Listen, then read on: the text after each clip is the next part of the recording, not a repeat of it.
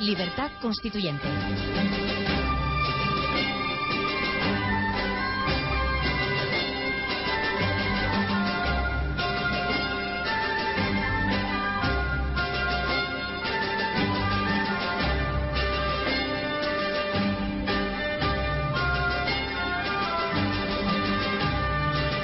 Buenos días, son las 9 y 5, soy Adrián Perales y comienza el debate político de libertad constituyente, hoy bajo el lema Independizar la justicia.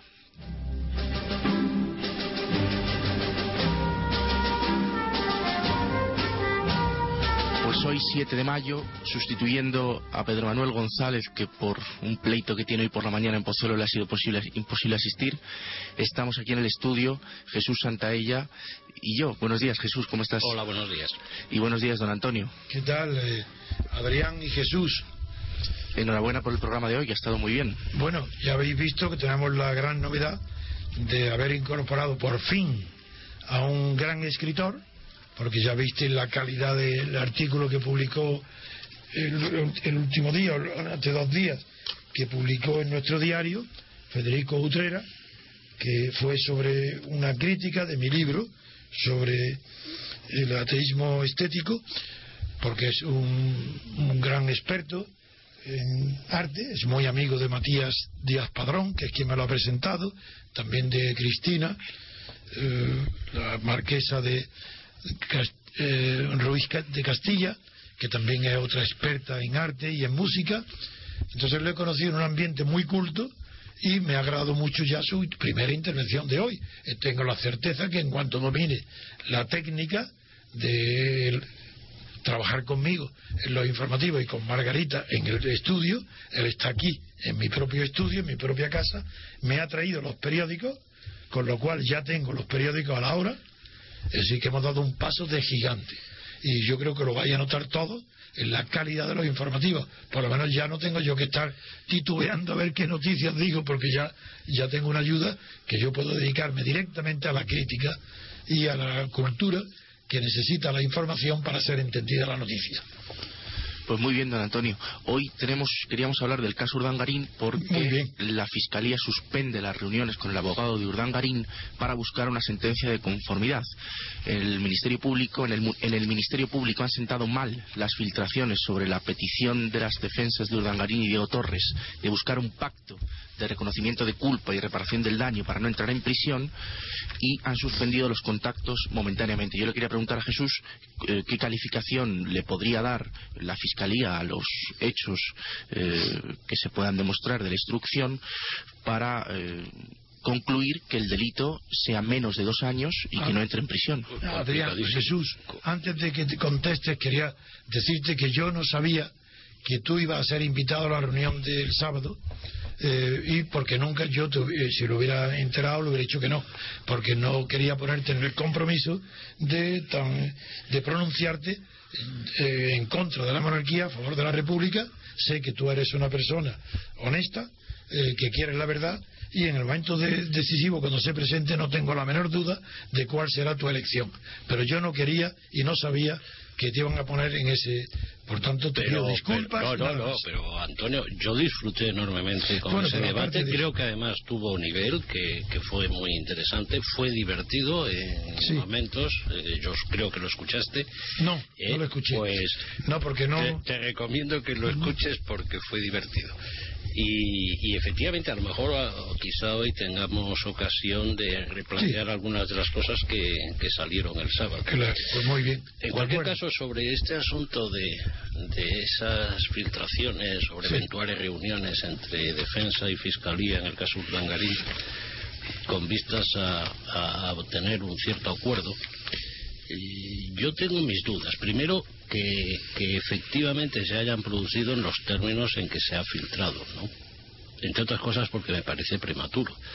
Las conformidades eh, se suelen negociar una vez terminada la fase de instrucción y, y incluso con la acusación ya formulada en el instante inmediato anterior a la celebración del juicio oral, porque donde debe residenciarse el acuerdo entre acusación y defensa es precisamente ante el tribunal sentenciador que debe homologar ese acuerdo. Desde luego, además, eh, Jesús, yo creo que antes que nada, lo primero que va a salir enseguida es que la imputación de delitos que tengan penas superiores a dos años no son susceptibles de pactos de conformidad el límite está, tiene que ser penas no castigadas de forma superior a cinco años. Ah, ¿eh?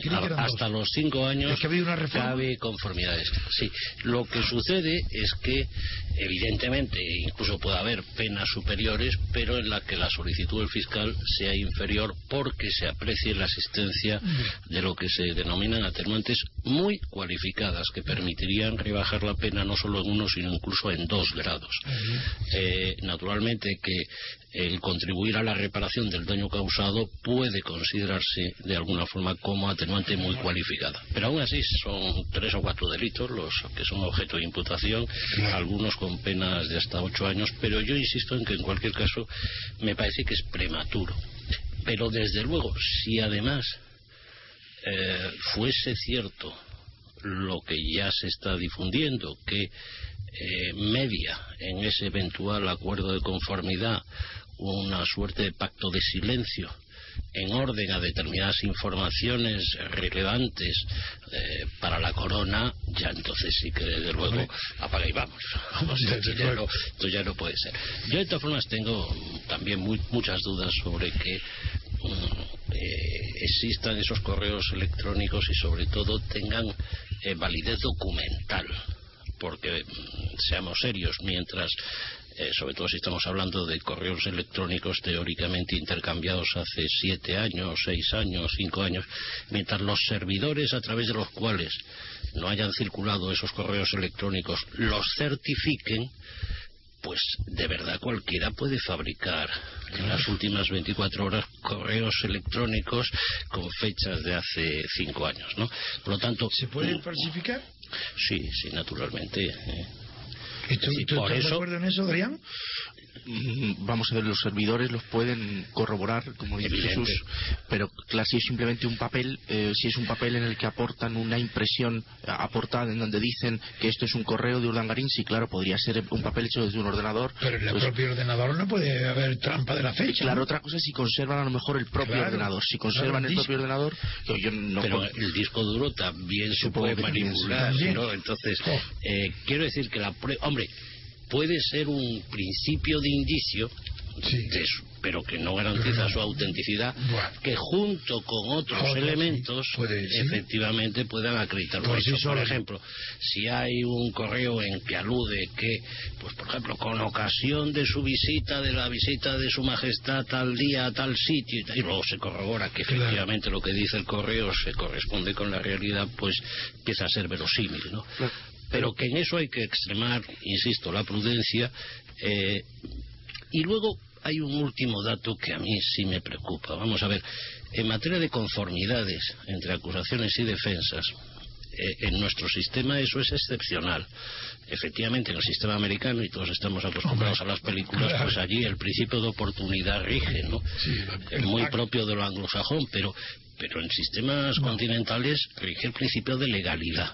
Completamente. En Alemania, que es donde se ha empezado a, tratar de combinar el principio de legalidad con el de oportunidad, se limita la posibilidad de conformidades a lo que ellos denominan delitos banales, ya el término ya, indica, por dónde se va. Y desde luego los delitos que se están investigando en el caso de Urdangarín de banales tienen bastante poco ¿no? que no tienen nada eh, excepcional. en otros casos también en Alemania se permite las conformidades pero por ejemplo supuestos que afectan a la seguridad del Estado. Claro. Es decir pues en supuestos de terrorismo donde eh, a cambio de una delación ¿eh? Pues puede, desde el punto de vista de oportunidad, ser más benévolo eh, en el trato del delator, ¿no? Pero vamos, aquí tampoco parece que se afecte a la seguridad del Estado en esos términos, ¿no? En supuestos también de, difícil enjuiciamiento por haberse cometido los hechos en el extranjero. Perdón, Jesús. Aquí tampoco. Afecta a la seguridad de la monarquía. Y en tanto que la monarquía es la forma de Estado, claro que afecta al Estado. Bueno, pero esto era como, ¿te acuerdas hace algunos años con lo del GAL? decía, eso afecta a la seguridad del Estado. No, no, afecta a la seguridad del Partido Socialista, del Gobierno Socialista, del entonces presidente del Gobierno Socialista, no afectaba a la seguridad del Estado. También tenía fundamento, porque el socialismo, el PSOE, es un partido del Estado Sí, el, y que todo Beto es el segundo, entonces es un partido estatal, financiado por el Estado. Todo es estatal en España. En España no hay sociedad política. Entre la sociedad civil y el Estado no hay nadie intermediario. Por eso el abuso, la corrupción y la imposibilidad de que haya representación. Porque entre el Estado y la sociedad civil no existe nada. Y en todo caso, yo que te he escuchado en tus últimos comentarios hoy sobre los informativos, ah, aquí lo preocupante de verdad es si la corona ha cometido actos susceptibles de ser eh, exhibidos en una mesa en el marco de una negociación prácticamente inconfesable. Eso sí, sí que es lo, lo, grave. ¿no?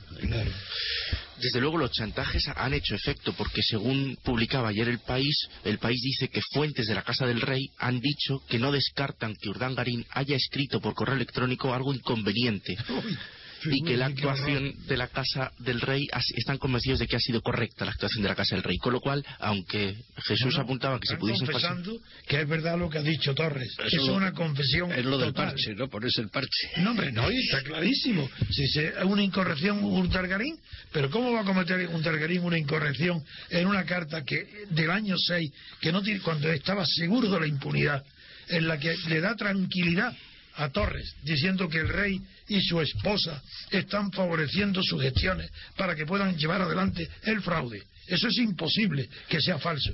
Y si la Casa ha dicho que es posible que haya cometido una incorrección, es señal de que es verdad. Otra prueba más Además no dice algo falso, sino inconveniente, algo que no conviene.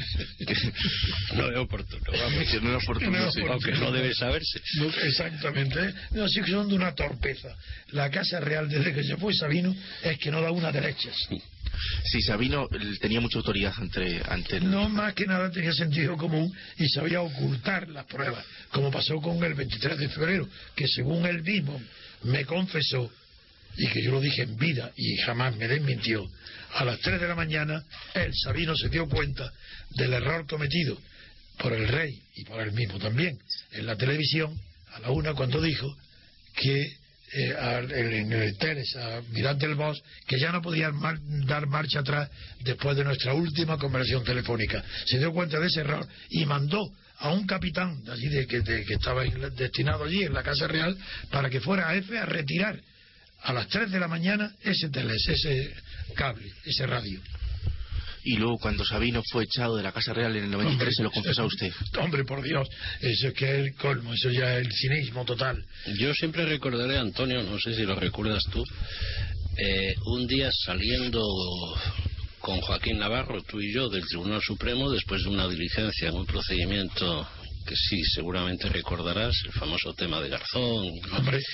Eh, fuimos a tomarnos un café allí a, la cafetería.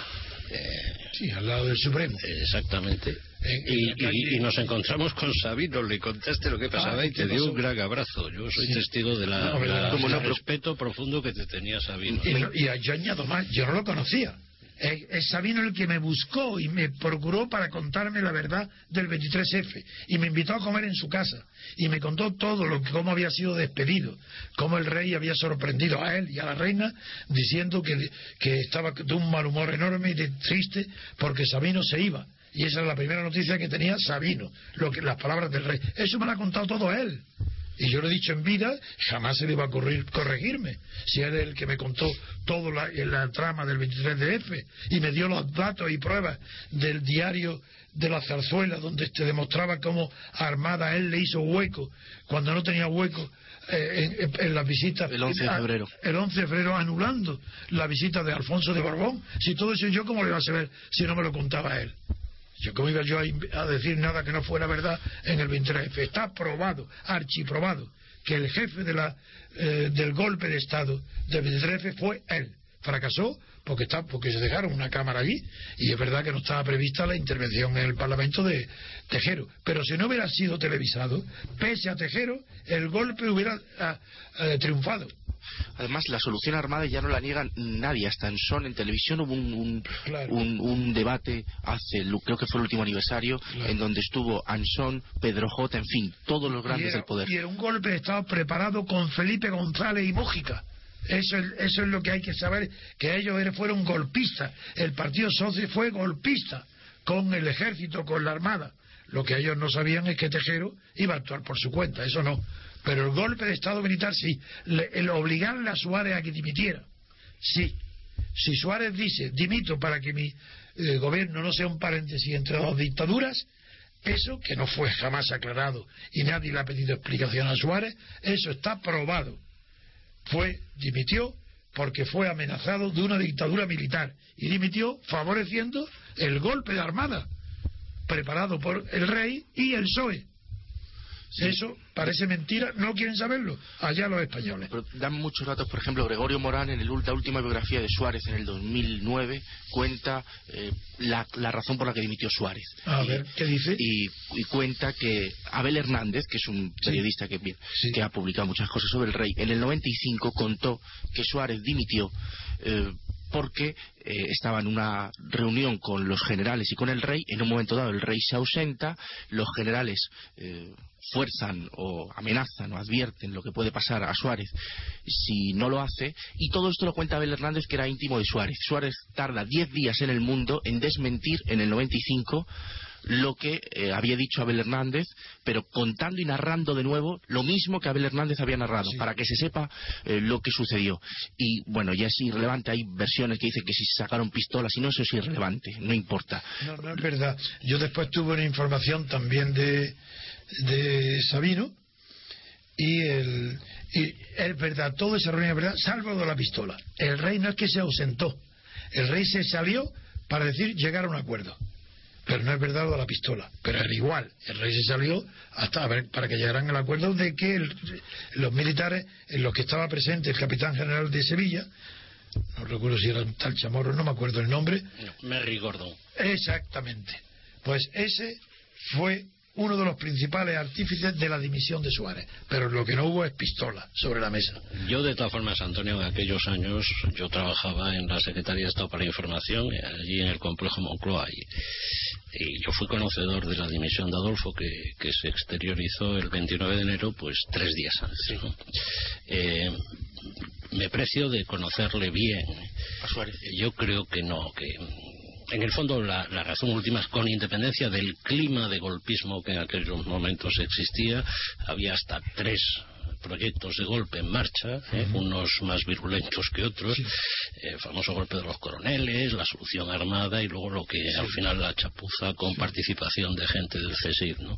Eh, objetivamente, mi, mi, mi creencia, eh, viviendo los acontecimientos muy al lado, entonces, es que la razón última de la dimisión de Adolfo estaba en que el grupo de UCD se rompía.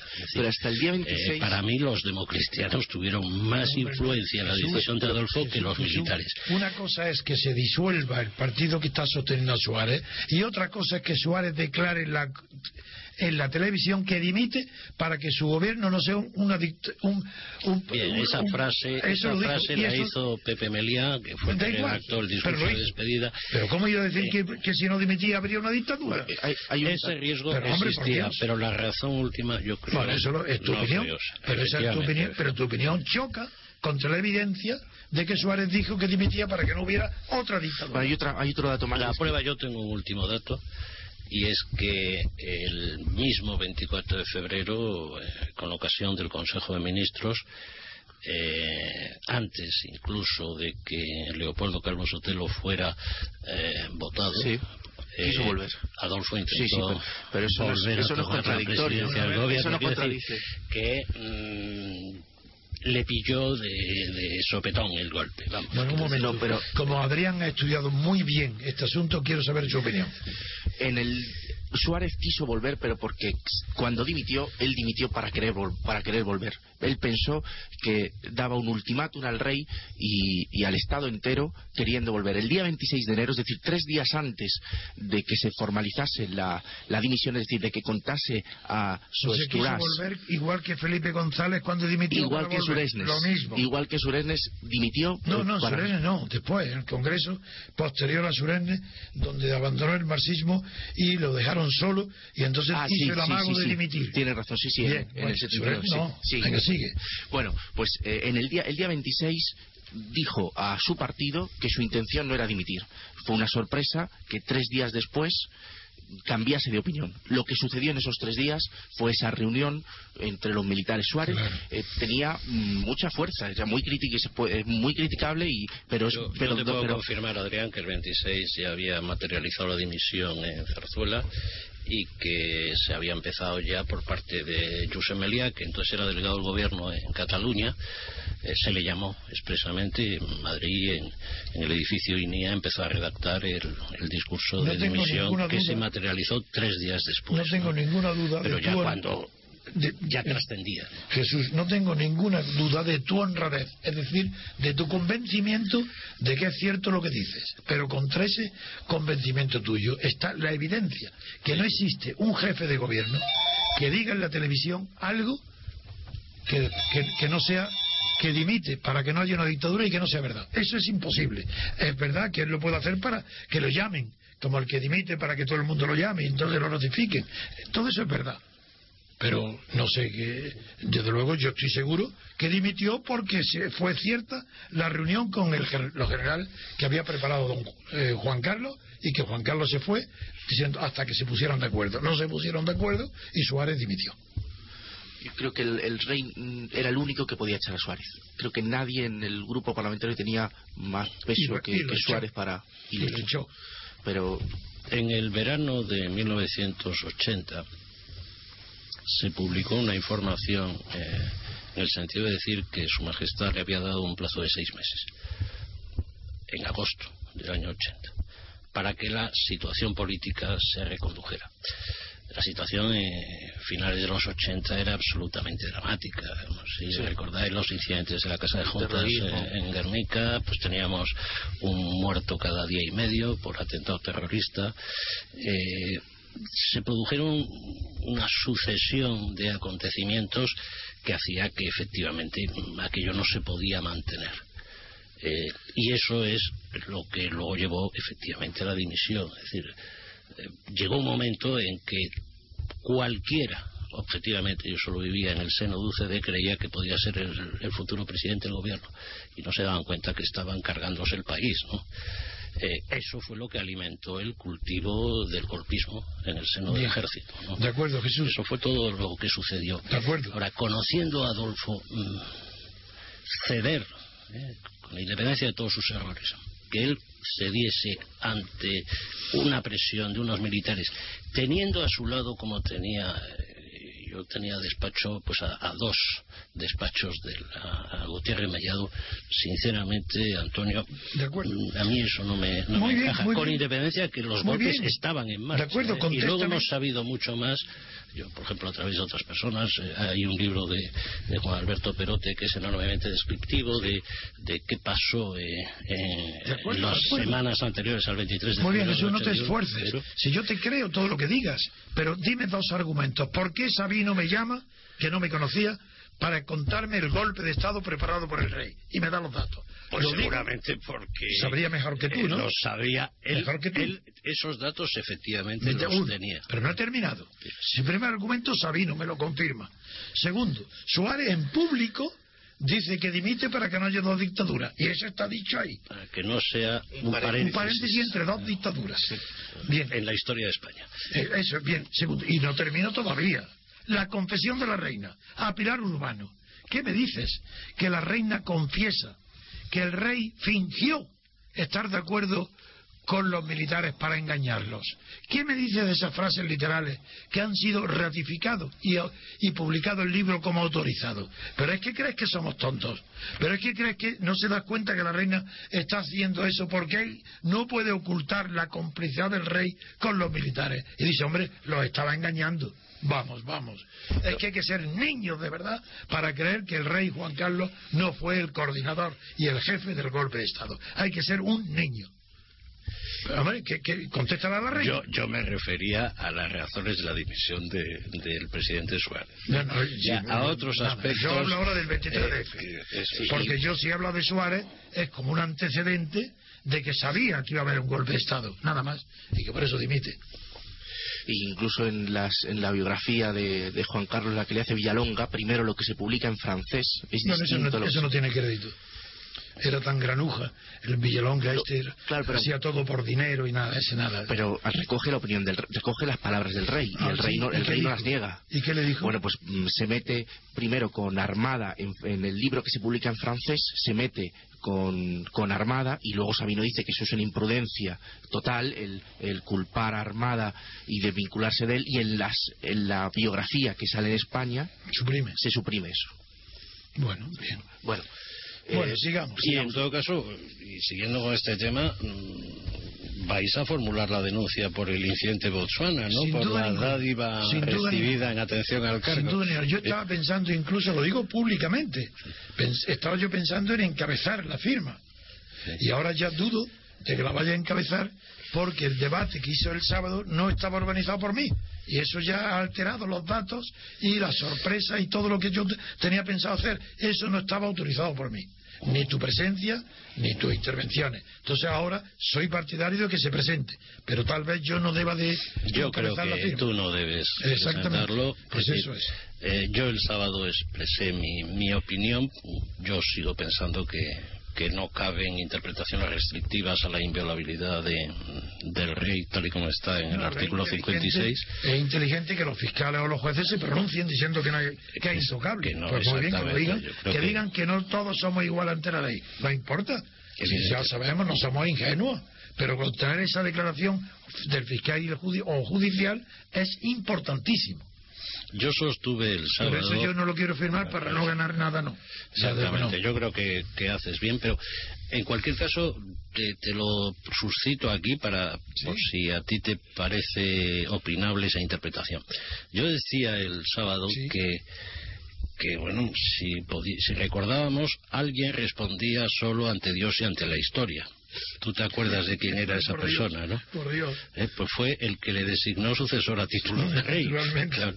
ante Dios y ante la historia. Digo, ¿qué superior argumento de inviolabilidad existe que aquel que le hace a uno responder solo ante Dios y ante la historia? Su poder. Es el que le transmite el poder. ¿Qué sucede en la Constitución del 78? Pues que hay una transacción entre el monarca y la ciudadanía, en virtud de la cual el monarca abdica de sus poderes heredados, que eran importantes, eran los poderes del dictador, Todos. a cambio de conservar dos absolutos privilegios. Uno, la inviolabilidad, artículo 56. Dos, lo que dice el artículo 65, que no es casualidad, que es que el Estado español se compromete a sostener económicamente a la familia del rey. Esos son los dos grandes compromisos de esa transacción entre el sucesor a título de rey y la ciudadanía en la Constitución del 78.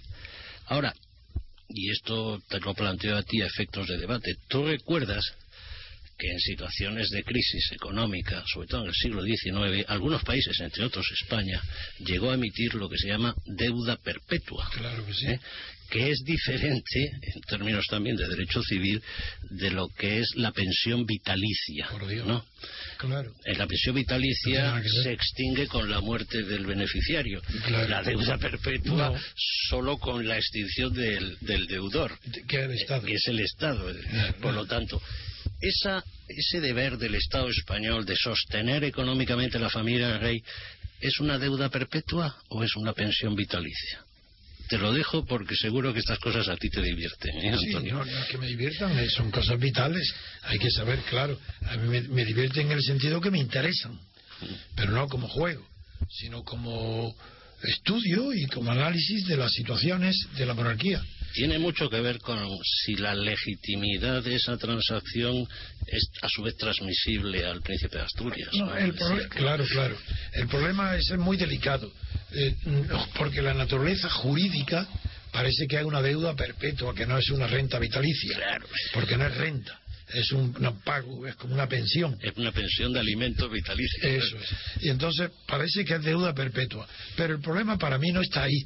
El problema está en que si la falta de, si la esencia de la monarquía transmitida por Franco es la ausencia de control que tenía Franco, es la que le transmite al rey que tampoco tiene control, entonces como el sistema es antidemocrático y es una oligarquía, porque nadie puede controlar al rey ni tampoco a los partidos, porque es que no es, el ejemplo del rey se transmite a los partidos. Yo también, sí, perdón, Antonio. Digo que los partidos son incontrolables. No hay ningún organismo que pueda controlar al poder. Y el poder lo tienen el partido gobernante. Y a la espera de tenerlo, el partido de oposición. Dos, nada más. Y, y en Cataluña, el País Vasco, en otros sitios, pues bien, los partidos pequeños regionales. Pero eso. Una de las cosas que planteamos el sábado también es eso, de cómo en España dos personas, precisamente por, por ese imperio partitocrático, que son los, los titulares de la soberanía, real, que son, se llaman don Mariano Rajoy Brey y don Alfredo Pérez Rubalcaba. Eh, porque entre los dos constituyente lo tienen ellos. suman tres quintos y pueden modificar la Constitución en una tarde. Pero no veis que está diciendo Rajoy que van a modificar el Estado y que una reforma del Estado y lo dice tranquilamente. Es decir, yo soberano puedo hacer esto y el PSOE no puede hacer nada porque no es soberano. Hoy lo será mañana, pero hoy no lo es. Cuando le toque el turno será soberano. Hay una soberanía turnada. Y también el sábado planteamos precisamente que ese, ese dominio de los partidos se puede extender también a su majestad, porque hay una posibilidad que la abre el artículo 59 de la Constitución de que por acuerdo de las Cortes Generales se aprecie que Su Majestad se ha inhabilitado para el ejercicio de sus funciones. por lo tanto, ¿eh? los dos partidos basta con que aprecien que Su Majestad no se encuentra en condiciones, por lo que sea, no solo por razones físicas o psíquicas, sino por actos propios. No, la corrupción eh, pues pueden apreciar esa inhabilitación. Sí, eso sí lo he pensado. Y entonces le sucede, pero a título de regente, el príncipe heredero. Exactamente. Que solo asciende, digamos. eso lo he pensado, pero no me entretengo. rey una vez fallecido el padre. Digo Jesús que lo he pensado, pero no me entretengo ni en decirlo ni en publicarlo. Porque peor que el rey son los dos partidos. Es decir, lo peor, la corrupción total es la de los dos partidos estatales. Es la de Felipe González, la de Aznar, la de Rajoy, la de Zapatero. Esa es la corrupción verdadera. Que es verdad que esa la ha inaugurado el rey, la ha fomentado el rey. la primera corrupción fue la del rey. Pero esta, como está más organizada, no es una persona, es más fuerte. Hoy la corrupción sistemática es la de los partidos estatales. Por esa razón yo no confío jamás en ese artículo 59. Más cosas, Pues eh, yo quería que comentásemos el, tema de, que, aunque ya quizá lo hemos hablado demasiado, que es el de la reforma y la ruptura. Es decir, que el hecho de que el rey sea inviolable se sustenta en el hecho de que hubo reforma y no hubo ruptura. Bien, yo quiero antes de eso explicar que el tema de porque el tema de la reforma y la ruptura es un poco nos viene un poco lejano era ahora entonces era la actualidad. Yo me quedé solo defendiendo la ruptura. Eso lo sabe todo el que quiera saber algo de historia de España. Cómo se puede explicar la historia de España sin mencionar mi nombre cuando fui el jefe indiscutible de la Junta Democrática de la Plata Junta hasta que se, se, celebraron los acuerdos con Suárez, que donde yo no, no asistí. Pero ¿cómo es posible que si yo era el único representante de la ruptura, el que escribí todos los documentos firmados por toda la oposición en mi despacho sobre la ruptura. ¿Cómo se puede explicar la historia de España sin ocultando mi nombre? Igual que la de Stalin ocultando el nombre de, Trotsky. ¿Qué es esto? ¿Y qué vergüenza es esto ante los historiadores? De mí no se habla. No, es muy difícil encontrar un libro de la transición. Y sin embargo es imposible explicar los pactos de la Moncloa sin mi acción. Sin mi acción previa es imposible. Yo fui el que saqué a los partidos de la clandestinidad, los que los reuní, los que hice los mítines, las reuniones, en la clandestinidad para sacarlo a la luz, para vestirlos de largo, como decía yo en las presentaciones del Partido Comunista por toda España. Lo estaba presentándolo en sociedad. Bueno, pues yo no estoy nombrado, cuando era el que había escrito todo el programa de la oposición. El que había conducido nada menos que a los pactos de la Moncloa. Pero en cambio Fragate metió en Carabanchel, ¿no? Eso, eso no se puede negar. ¿Por, qué, ¿Por, qué, de toda esa oposición me detienen en mi despacho? A Raúl Morodo, a Solana y a Ruiz Jiménez llama no viniendo. Estaban todos los partidos y solamente yo voy a la cárcel nada más. ¿Cómo es posible que por escribir el mismo documento que escriben todos los partidos, Raúl Morodo y Luis Solana, que es detenido junto conmigo, llegan a la Dirección de la Seguridad y los ponen en 15 minutos en libertad? Y a mí me mandan cuatro meses a la cárcel. pues no dan cuenta, no se dan cuenta los españoles y la opinión pública que todo estaba pactado y programado para eliminarme a mí y quedarse a ellos en el poder como se han quedado. ¿Por qué yo no acepté? Pero es que hay alguien que dude de que si yo hubiera tenido ambición de poder, dada mi amistad profunda con el conde de Barcelona, dada mi amistad de la infancia con Juan Carlos, pero si es que yo bastaba que me hubiera dejado querer y hubiera sido lo que me hubiera dado la gana, pero yo no tenía ninguna ambición de poder, yo tenía ambición de libertad, quería la libertad no para mí, porque he sido siempre libre, quería libertad colectiva para los españoles, como lo han tenido, sigo en la misma postura que estaba cuando murió Franco. Sigo luchando por la libertad política. Y, los españoles, y la opinión pública, y los, no, con la complicidad de los periódicos que han silenciado mi nombre, la opinión pública se ha creído que una difamación contra mí sobre Guinea, que consistió la difamación en que Enrique Mújica entrega a toda la prensa una hoja en blanco sin firmar por nadie, anónima, diciendo que yo soy el dueño de Guinea y que redacto las sentencias de muerte y que, que, luego aplica Macías, se lo creen.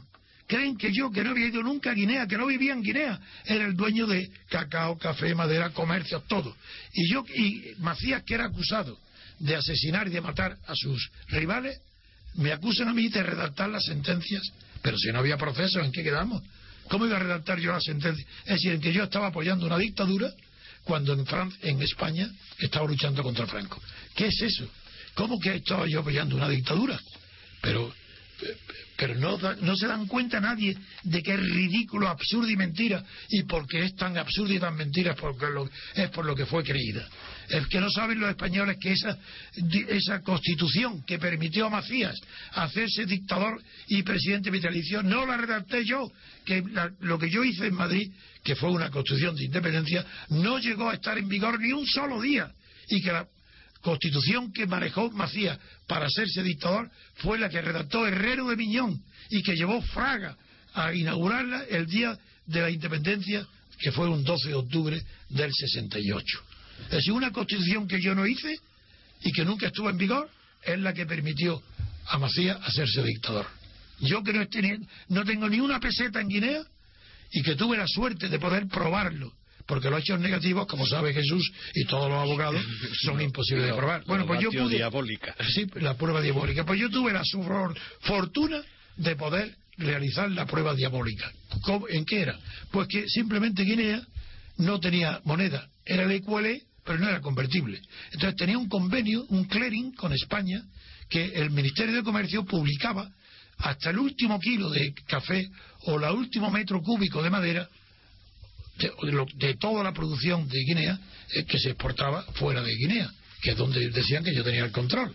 Bueno, pues el Ministerio, cuando la prensa publicó la difamación contra mí, yo convoqué una rueda de prensa que asistieron en, en el Eurowilding más de 100 periodistas españoles y extranjeros. Yo era la figura principal de la oposición contra Franco. Nadie tenía mi prestigio ni mi nombre. Nadie. Ningún partido. Y en esa entregué un librito que se llama La verdad sobre Guinea, un dossier donde se demostraba que el Ministerio de Comercio había publicado todo, todo el comercio, la economía y el dinero procedente de Guinea. Y claro, no solo es que no tuviera mi nombre, yo podía utilizar testaferros. No, no, no. ¿Quién eran los que ganaban todo el dinero y tenían entonces? En la misma época decían que yo era el dueño. Los amigos de Carrero. Es decir, ¿quiénes? Los colonialistas. ¿Quiénes? Aquellos que yo luché contra ellos, mis enemigos. Esos eran los dueños de Guinea y eso dijeron que era yo el dueño. Y los españoles se lo creyeron porque les convenía creérselo. Porque los partidos sabían todos que era mentira, eso todos. La prueba es que Santiago Carrillo vino a visitarme a mi casa para darme disculpas, diciendo que era imperdonable lo que había hecho el PSOE. Todos sabían que era el PSOE. Pero eso no, eso no es suficiente. Eso no es suficiente. Lo creyeron porque los partidos y la prensa, entre otros también, los, los, recién incorporados, los recién incorporados, que era el país, querían creer que yo estaba corrompido en Guinea para poder apartar a la ruptura. Es decir, lo que no saben los españoles es que no hubo el menor interés en difamarme a mí como persona. Yo era una persona, y como sigo siempre, amable. Eh, eh, yo no soy un terrorista. Eh, ¿Por qué, ¿Por qué ocultarme? ¿Por qué esconderme? salvo de la palabra, Antonio. Tu palabra produce conmoción. Eso es cierto, efectivamente. Bueno, pues, pero entonces, claro, ¿por qué? al apartarme lo que estaban apartando era la ruptura democrática. A mí se me combate porque me quedé solo defendiendo la ruptura democrática, es decir, un movimiento democrático que rompiera con la legalidad franquista, convocara en, medio de una libertad política total, colectiva, convocara un referéndum para que se pronunciara sobre la, la, República o la monarquía. Y dentro de la República monarquía, por el sistema que los españoles quisieran, sobre la forma de Estado y de gobierno. Y como yo me quedé solo, pues solo me sacrificaron y ya está. A de ella todo está tranquilo, pero por eso nadie está tranquilo en mi presencia.